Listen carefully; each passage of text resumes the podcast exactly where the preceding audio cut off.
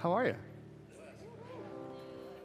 Whoever just said blessed, you've been tracking with our series, Matthew chapter 5. That's the first word in our series, Matthew chapter 5. It's great that spring is here, just even for two days, and then we go back to the winter. But enjoy it. Thanks for being here with us today. We are in a series on the Sermon on the Mount called Kingdom Codes. And if you use your Three Crosses app, you can check in online and then go right to the sermon notes or read the passage with us in a moment. Speaking of reading, I was backstage a moment ago walking around and like a crazy person practicing my sermon, and my eyes fell upon this sign. And I wonder how helpful it is at a church um, like ours. It says, Stop, no mice beyond this point. and I don't know if we have like a, a mouse literacy program at the church or what, but I really hope that the mice at our church are reading these signs because we're sick of them eating our cords and things. Reminds me of a story about 15 years ago. My wife and I were in the garage at our house on Lake Chabot Road. We had a detached garage. And so the bad news with detached garages is the mice. We should have had signs. We had poison instead. The good news was we had this space where we could work on different projects, kind of away from the house, make dust, all that kind of stuff. And so one day, our oldest was at preschool, our youngest was with us, and we were in the garage working on a chair or something, sanding it, staining it, whatever we were doing. And our baby was just kind of crawling around the garage, minded his business. You guys know where this story's going. And we should have had more signs. Uh, and we look up from our work, and he's over in the corner and he's eating something. It was not a mouse. Um, he was eating something. And it's like, that's weird. Like, we don't keep food in the garage because of mice. So, like, he's eating a wood chip or something. And so, you know, we go over, and I almost said his name. You could do some math. But I go over to him, and uh, we, like, swipe whatever it is out of his mouth. And this little, like, tiny raisin looking thing falls on the ground. Not a raisin. Um, yeah. Uh, child is, you can call CPS now. Uh, it's been, I don't know what the statute of limitations are. We called poison control. Our, our child is eating mouse poop. Um, mouse poop in a garage filled with mice poison, which was our bigger fear, right? Because I don't know how toxic poop is. Um, poison poop feels worse. And so, humbled ourselves. We call poison control. And um, I don't know if they made a CPS report, but they, they said, hey, it's okay. We don't recommend um, that diet. But our book, I assume there's a chapter in their book on poison poop. Uh, their book says he's going to be fine. But I'll never forget the emotion as a parent thinking that there might be this poisonous substance like finding its way into our child's digestive system, right? There's this invisible toxin inside of him, and what's it going to do? Now, I don't just tell you the story because it's a fun one. Uh, I tell you the story because as I read the passage that I'll read aloud for all of us in a moment this morning, I found myself getting the same emotional reaction to Jesus' words as I did in the garage with our little baby son crawling around 15 years ago. Because the way that Jesus describes these different sins that we'll cover over the next several weeks is the same way, almost like he's trying to shake our shoulders and wake us up and say, There's something toxic inside of you that we need to figure out how to get out. So, have you ever had uh, an experience where maybe you swallowed something poisonous, or maybe you went to the doctor and found out that you had really high cholesterol markers, or you had the beginnings the signs of heart disease, or you're worried about cognitive impairment, or you're thinking about cancer, and are there these things inside of my body that I don't know about but can destroy me someday? And the hardest thing about these invisible poisons inside of us is a lot of times we don't even notice them until they've grown to the size that they're affecting our life. They're, they're affecting, they're threatening us in a, in a dire way. And I think the same thing is true of these different categories of poisonous attitudes, mindsets, sinful behavior, temptations that Jesus draws out these next several weeks. Right? Poison, like a desire to seek retribution. Poison, like being tempted to break your word Poison, like the temptation towards lust. Poison, like anger. These things that in, in small doses, we might not even know that they're there inside of us. But the way that Jesus approaches these topics sounds like the type of alarming tone that, that Jessica and I had on the phone with poison control when we're wondering, is this poison going to destroy us? Because he comes to this crowd as he's teaching the Sermon on the Mount, and he talks about these things that all of us have in our hearts at some level. And he escalates them to this place that, that feels like he's trying to show us how poisonous this temptation truly is. And so, my invitation for all of us these next several weeks as we walk through these sections is to listen to Jesus' words and to take him seriously. And he's not escalating these things for fun. He is not the person that, when you think of his teaching, he's like really hard about stuff. Normally, he's the grace and love and uh, forgiveness guy, but he's so concerned about these things. Let's listen to his words. And finally, what I want you to listen to most of all is the remedy that he gives each week. Because what I notice is that even though he's talking about these poisons that could exist inside of us, every time he talks about one, he gives us something we can do to weed the poison out and purify our hearts and cleanse ourselves of this thing that is hurting us that often we don't even know. And today we're going to start by reading the section on anger in Matthew chapter 5, and you'll see the way he escalates it quickly because in my Bible, at least, the little chapter heading that someone wrote says murder.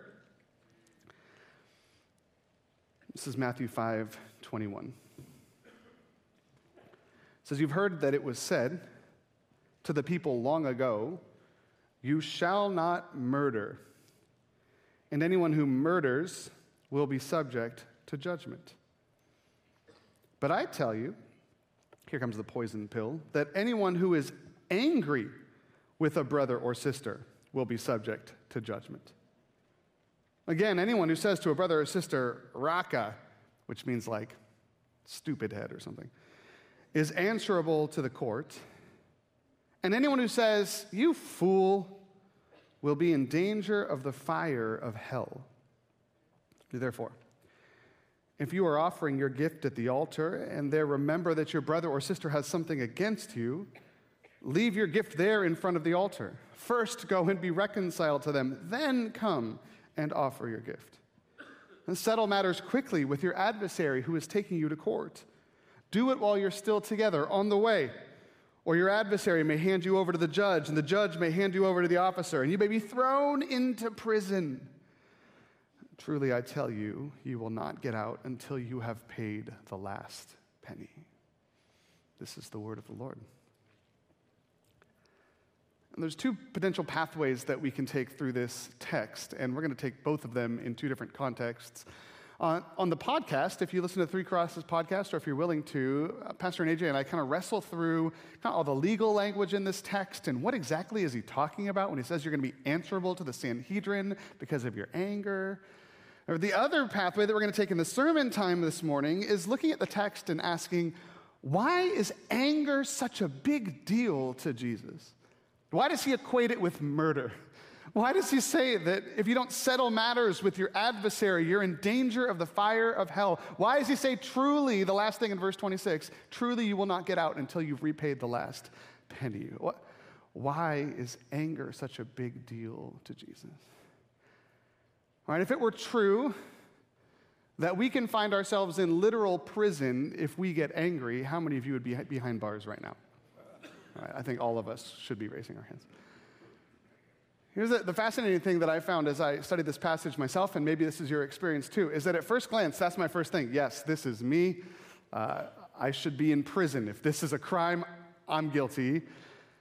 But then for some reason, by the time I personally get to the end of the text, I kind of feel like, oh, well, he's not really talking about me after all. Because, yeah, I mean, I get angry sometimes, but I mean, not like go to jail angry, not fires of hell angry, just like normal angry. And so, again, I, I want to address the question why is anger to Jesus such a big deal? If you're taking notes today, we've got four different reasons that we find through the study, through the text, through kind of wrestling with this, um, through the whole of Scripture. And so here is reason number one. Number one, the reason anger is a big deal is because our anger is often invisible. Our anger is often invisible. You know, as I did the reflection of my own life, I think the angriest that I ever get at a consistent level is when I'm watching sports. Not because I feel angry when I'm watching sports, I have a great time when I'm watching sports, but because I feel like if you had a transcript of the words that came out of my mouth while I'm watching sports, you'd probably think this guy has anger issues. Because right, I say things to athletes on a TV screen, or even we were at the Warriors game Thursday night. I'm screaming things that they pro- hopefully can't hear at them. That isn't like rage, but it's rude, right? I'm like saying like, pass the ball, pass the ball, pass the ball. What's wrong with you? Can't you see that? Come on, come on, come on, come on, come on. And this, there's this like tension in my heart. It's overcoming my mouth, and I'm like, these guys are terrible. You're so dumb, right? And if you're a sports person, you're like, yeah, yeah, yeah that's sports. But if you weren't a sports person, you might say, Danny, why do you come and pay money to watch this? Obviously, it makes you so angry. and I would honestly say, I'm not angry. This was fantastic. Like, this was like the best night of my life. This was so fun. But the funny thing is, right, if you were a doctor and had a way to like look at my heart and blood pressure, I'm sure you'd say, no, this guy's lying. He's angry. Right? Because afterwards, like I'm all tense, right? I'm coming down from this adrenaline, like I just screamed at someone because I did. And even though that is anger, it's a different kind of anger. And it doesn't come out of my mouth when I'm watching nine year olds play soccer, but it's in my heart when I watch nine year olds play soccer. even in the moment when it's happening, my anger is often invisible. And I wonder, for many of us who may struggle with anger, I wonder how many of us struggle with anger and we don't even know that we struggle with anger. I think of the, the performers out there. Maybe you're the athlete, or you're the performer at work, or you're the performer in your role at home, or wherever you go at your school. And you're angry at yourself all the time, right? You're the one who've got the internal monologue while you're running on the basketball court. Come on, stupid, get better, get better, do better, make that shot. What's wrong with you? All right, maybe these are words from someone who used to say that to you. Maybe these are just words you've created for yourself, and you're angry at yourself, and your anger is designed to make you perform better. It's invisible, but it's anger. Right? Maybe you're a perfectionist. I would have you raise your hands, and you might be tempted to because you want to do it right. Um, perfectionists are driven by anger, right? Anger itself, right? Do better, do right, get better. This isn't good enough. But a lot of times, ang- perfectionists get angry at other people too, right? For for grievous sins like cutting the vegetables incorrectly or loading the dishwasher wrong, right? Because there's a way things are supposed to happen, and when someone does something that doesn't go the way you want them to do it, you get so angry. But that anger in those moments is often invisible. You don't know you're angry, you just think they're stupid, right? Raca, you fool. It's funny, Jesus uses these really mundane words, right? He doesn't like cuss somebody out in Matthew chapter 5. He, he's saying that even those little, you know, you stupid head, what's wrong with you? Is indicating that there's this disease called anger in your heart, and it's just overflowing out of your mouth. Right? Performers, perfectionists. Right? We get mad when someone cuts us off in traffic. We get mad when the grade doesn't come the way we want it to be. We get mad when we get overlooked for a promotion. We get mad when our coworker shows up late or when someone in another department leaves early for some reason, we're still mad. And so often our, our anger is invisible.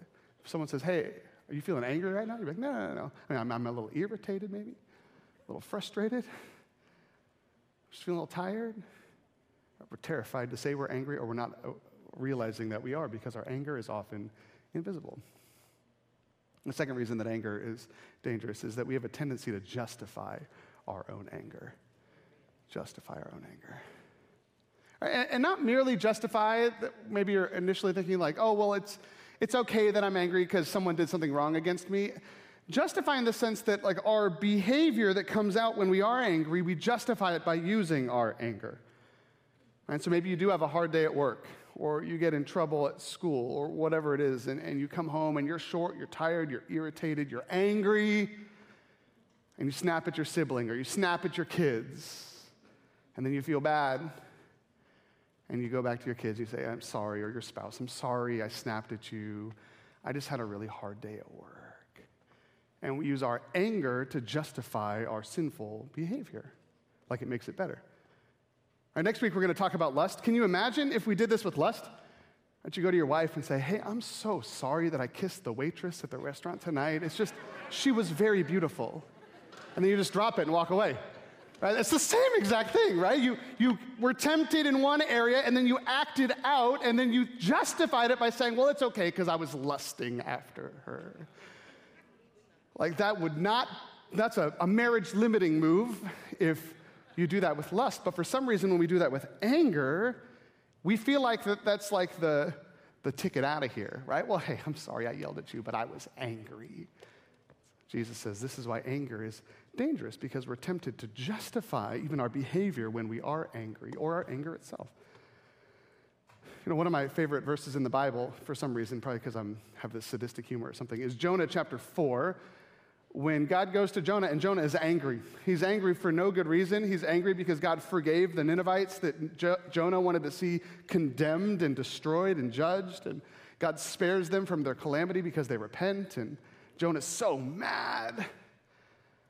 And God approaches Jonah and he says, Jonah, is it, is it good that you're angry? And Jonah says, and I quote, It is. I am angry enough to die. I don't know why that's my favorite verse, but it, I, it is. I'm angry enough to die. Jonah says, No, it's good to be angry because I'm angry. And he uses his anger to justify his anger. It's, there's something in us that when we're angry, we feel like we're justified in doing whatever comes out of us. It's a dangerous thing. And the third reason that, that anger is dangerous in the scriptures is that anger puts us in the place of God.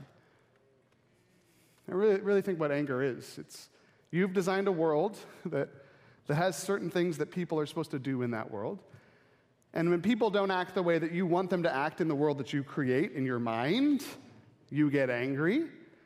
And when you're angry, you feel like they deserve judgment, and, and then you decide that you want to bring forth judgment on that person. And so when you call them a fool, or when you yell at them, or when you, you know, snuff them out of your life, or whatever it is, what you're doing is you're trying to be the God of your own world, and anger puts you in the place of God. And let me tell you, you're not as good at God as God is.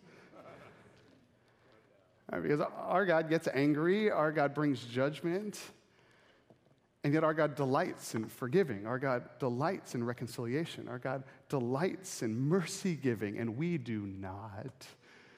We're more of the Jonah who are angry enough to die. And if we were the God of our own world, fire and brimstone would be hailing from the heavens all the time. And then the freeways would be clear, and we could just drive without traffic. I walk through all of this just to kind of escalate for us the fact that anger is a dangerous thing and that this is something that none of us are immune to. And so, part of my challenge for all of us this week is that we might be people who start to just see it. See it when we're watching the basketball game and our hearts are starting to tighten around us. See us when we're yelling at seven year olds who are playing soccer for the first time ever, right? See it when you're screaming at someone who can't hear you in the car in front of you. See it when you come home and snap at your kids and think, ah, it's okay, I was angry at work. See it because it's often invisible, it's often justifiable to us. But when we put ourselves in the place of God and start meting out judgment because we are angry, it's a dangerous thing. It's a dangerous thing. I think of Ephesians chapter 4, where Paul talks about anger, and kind of brings up this idea that sometimes we can't help but be angry, right? If, if anger is a temptation, we can't sometimes help it coming up um, in us, but then what do we do when it happens? And I'm turning my page to Ephesians chapter 4. In Ephesians chapter 4, Paul says this in your anger, do not sin. This is verse 26. Do not let the sun go down while you're still angry. Do not give the devil a foothold. Right? At some, some level, we can't help but be angry. But what differentiates the righteous person from the person who's driven by their emotions is the righteous person says, okay, I, am going to take control of my behavior when I'm angry, and I'm not going to act this way. Be angry, but don't sin. And because we can all think of times in the Bible where Jesus gets angry and then turns the tables over in the temple, right? There, there, are times where Jesus gets angry, righteous anger, but I would guess that most of the time we act out in anger. It's not righteous anger.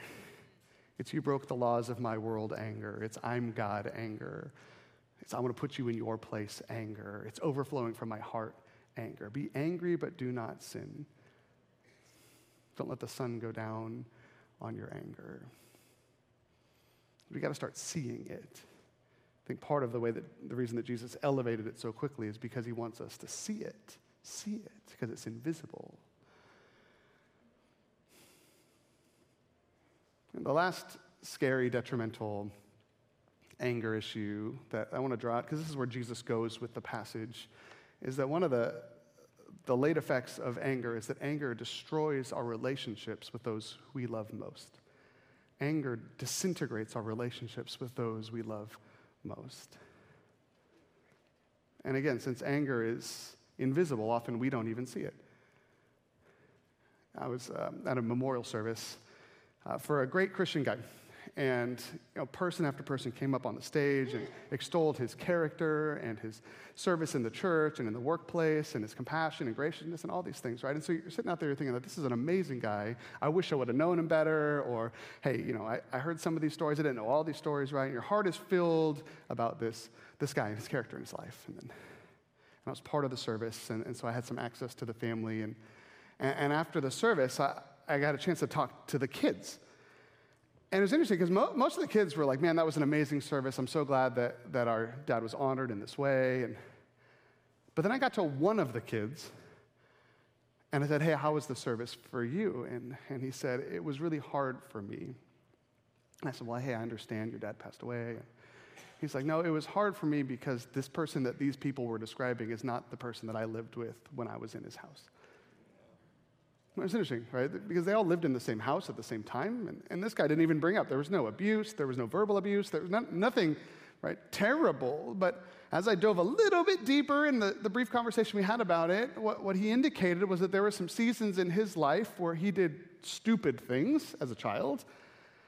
And, and he will never forget right? either the look of judgment or the anger or the, the phrase or whatever it is that his dad just dumped in his lap kind of out of the overflow of the frustration or whatever it was because his son just did this or that or this or that.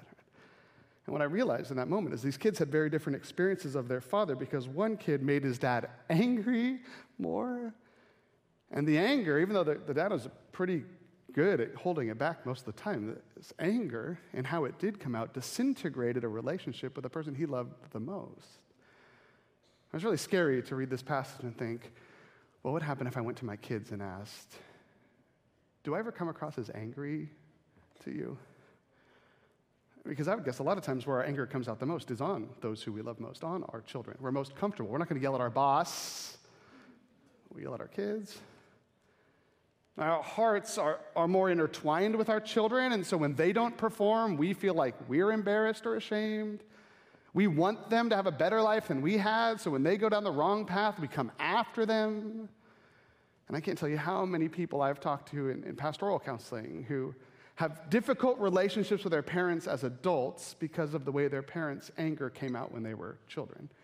Right? And not just yelling, not lectures, everything, right? Perfectionism. I could never be good enough for my mom.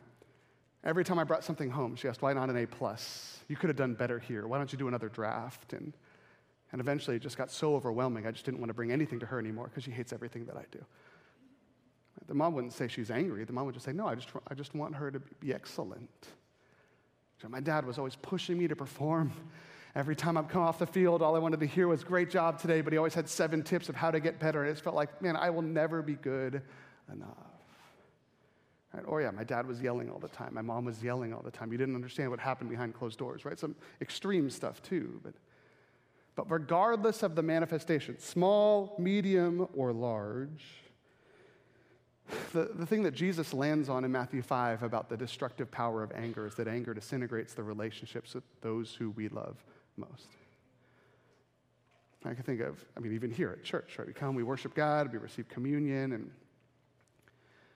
And, and there are moments where we're sitting here, even a message like this, and we're having these like flashbacks, right, to times that our anger got the best of us, and we said something that we wish we could take back to our kids or to our friends or to our spouse or to our parents or to our coworker. And if you're like me, when those flashbacks come, I kind of just want to put them under the, you know, sweep them under the rug a little bit. But I'm standing here before the Lord, and, and so generally, my practice is that I come to God with that flashback and I say, God, I'm sorry. Help me not to do this anymore. And then, like, additional prayer is like, and help them to have amnesia and forget that that ever happened. because the last thing I want is for this relationship to be disintegrated because of something stupid that I said. It wasn't them, it was me. And on one hand, that's an admirable way to deal with anger, fess up, come before the Lord in a moment of worship. And yet, this is precisely what Jesus is addressing in Matthew 5, as he says that when you want to do just that, what I just said, it's not enough. It's not enough to heal the destructive power of anger. I mean, this is what Jesus literally says. He says, Therefore, if you're offering your gift at the altar and there remember, the flashback, there remember your brother or sister has something against you, this is the part we don't like. Leave your gift there in front of the altar. First go and be reconciled to them. Then come and offer your guilt, your gift. Right? Instead of merely coming to God and saying, I'm sorry, forgive me, help them forget, Jesus says, push pause on your conversation with God, go make it right with them, and then go and resume worship services later. I could give you a break to get up and go real quick.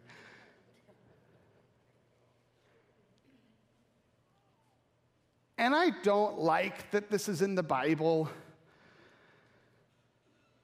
because nothing feels more cringy to me than having to call someone and say, hey, remember the other day when I said this to you?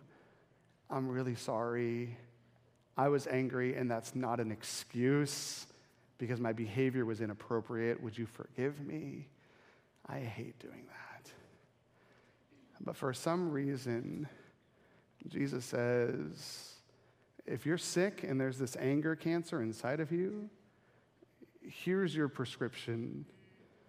Go fix it and then come back. If you're taking notes, you can write this down. That Jesus claims that we can reverse the damaging effects of our anger by prioritizing reconciliation with those who have been hurt by us. It's part of the reasons I want you to have the app because that's a real long sentence if you had to write it from scratch. Prioritizing reconciliation with those who are hurt by us. This is one of the things we discuss on the, on the podcast is that the passage kind of takes a turn at this moment where uh, Jesus says, when you're at the altar and realize someone has something against you, right? It's not you realize you have something against someone. It's almost because when you're at the altar, you can drop everything you have against people, but you can't fix what you did the other day and now that person's mad at you. So, so he says, if you want to fix it, you got to fix it, and then you can fix it. Right, so the prescription that he gives, not just for our behavior, but to change our hearts, is this practice of reconciliation. And so the few minutes we have left, I want to talk a little bit about why this is good news and why this works and why this is beautiful. First, this is the good news part, is that the gospel makes reconciliation possible. The gospel makes re- reconciliation possible. By gospel, I mean the good news that Jesus went to the cross to die for our sins, rose to give forgiveness and new life to all who believe. The gospel, the good news of Jesus, makes reconciliation possible. We are forgiven unlimitedly so we can go around dispensing unlimited forgiveness. Right? Paul calls us in Corinthians ministers of what? Reconciliation, because the gospel makes reconciliation possible. The second thing that's good news about this passage is that reconciliation should flow like water in the Christian, in the church community. I was talking to somebody the other day who has anger issues a young lady, and she said, You know, it's just so hard for me because I'm always, I'm always angry. I'm always yelling. I'm always yelling at my friends, and I'm always yelling at my parents. And I said, Well, let me tell you some good news. I said, You've got good parents, you've got good friends, you've got a good community. And in the community, the Christian community that you're a part of, you will always be forgiven when you go to someone and say, I'm so sorry I yelled at you. Will you forgive me? Right? That, because reconciliation can flow like water in the church community. It's interesting, Jesus says when you realize a brother or sister has something against you, right? There's a, a little bit of this, let's keep short accounts with those who are part of the church because we are folks that when we mess up, and we all mess up, forgiveness is a currency that we operate in. And so go get it from the person that you need it from. And forgiveness, reconciliation should flow like water in the church community. And finally, and this is why I think Jesus prescribes the reconciliation specifically is that practicing reconciliation can actually heal us of our anger. Here's a bold claim practicing reconciliation can heal us of our anger. I think this is why Jesus prescribes this behavior to those who struggle with anger. I was talking to somebody else the other day who we were talking about anger issues, and, and, and this was a different person. It was a male, a guy, and he said, You know, it's, it's hard for me because I just I get so angry all the time, and I don't feel like I have self-control, and I just fly off the handle, and, and I don't know how to fix it. And I said, Well, why don't you go to the person that you got mad at and fix it? He's like, Yeah, but how's that going to fix my heart, right? And this is before I studied this, so I'm just like shooting in the dark.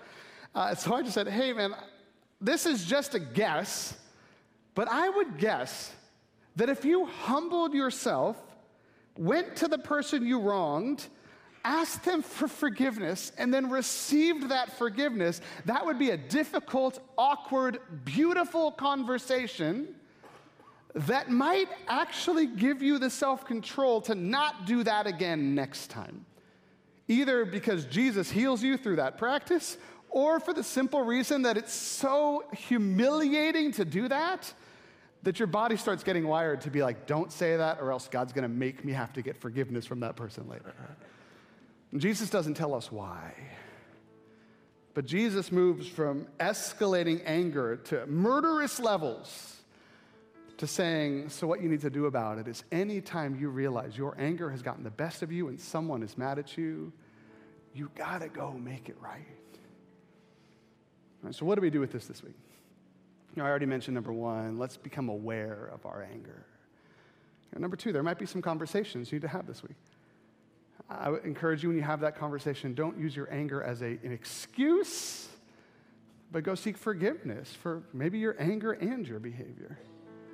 Start practicing this reconciliation and realize, like Jesus teaches in this passage, that even though anger is not at the same level as literally murdering someone, Jesus describes them as two stages of the same disease. So if murder is stage four cancer, anger is stage one. If you've ever been diagnosed with stage one cancer, you know that your first thought is, I have to get this out of my body. And so get anger out of your body this week. Start by noticing it in your body. Move into what Jesus has prescribed. Come to Him and keep short accounts with those around you so that we can be a community and your home can be a community where reconciliation and closeness and forgiveness and mercy reigns, not where anger and rage and backbiting and gossip and slander destroys. Let me pray for us, and we'll respond in song.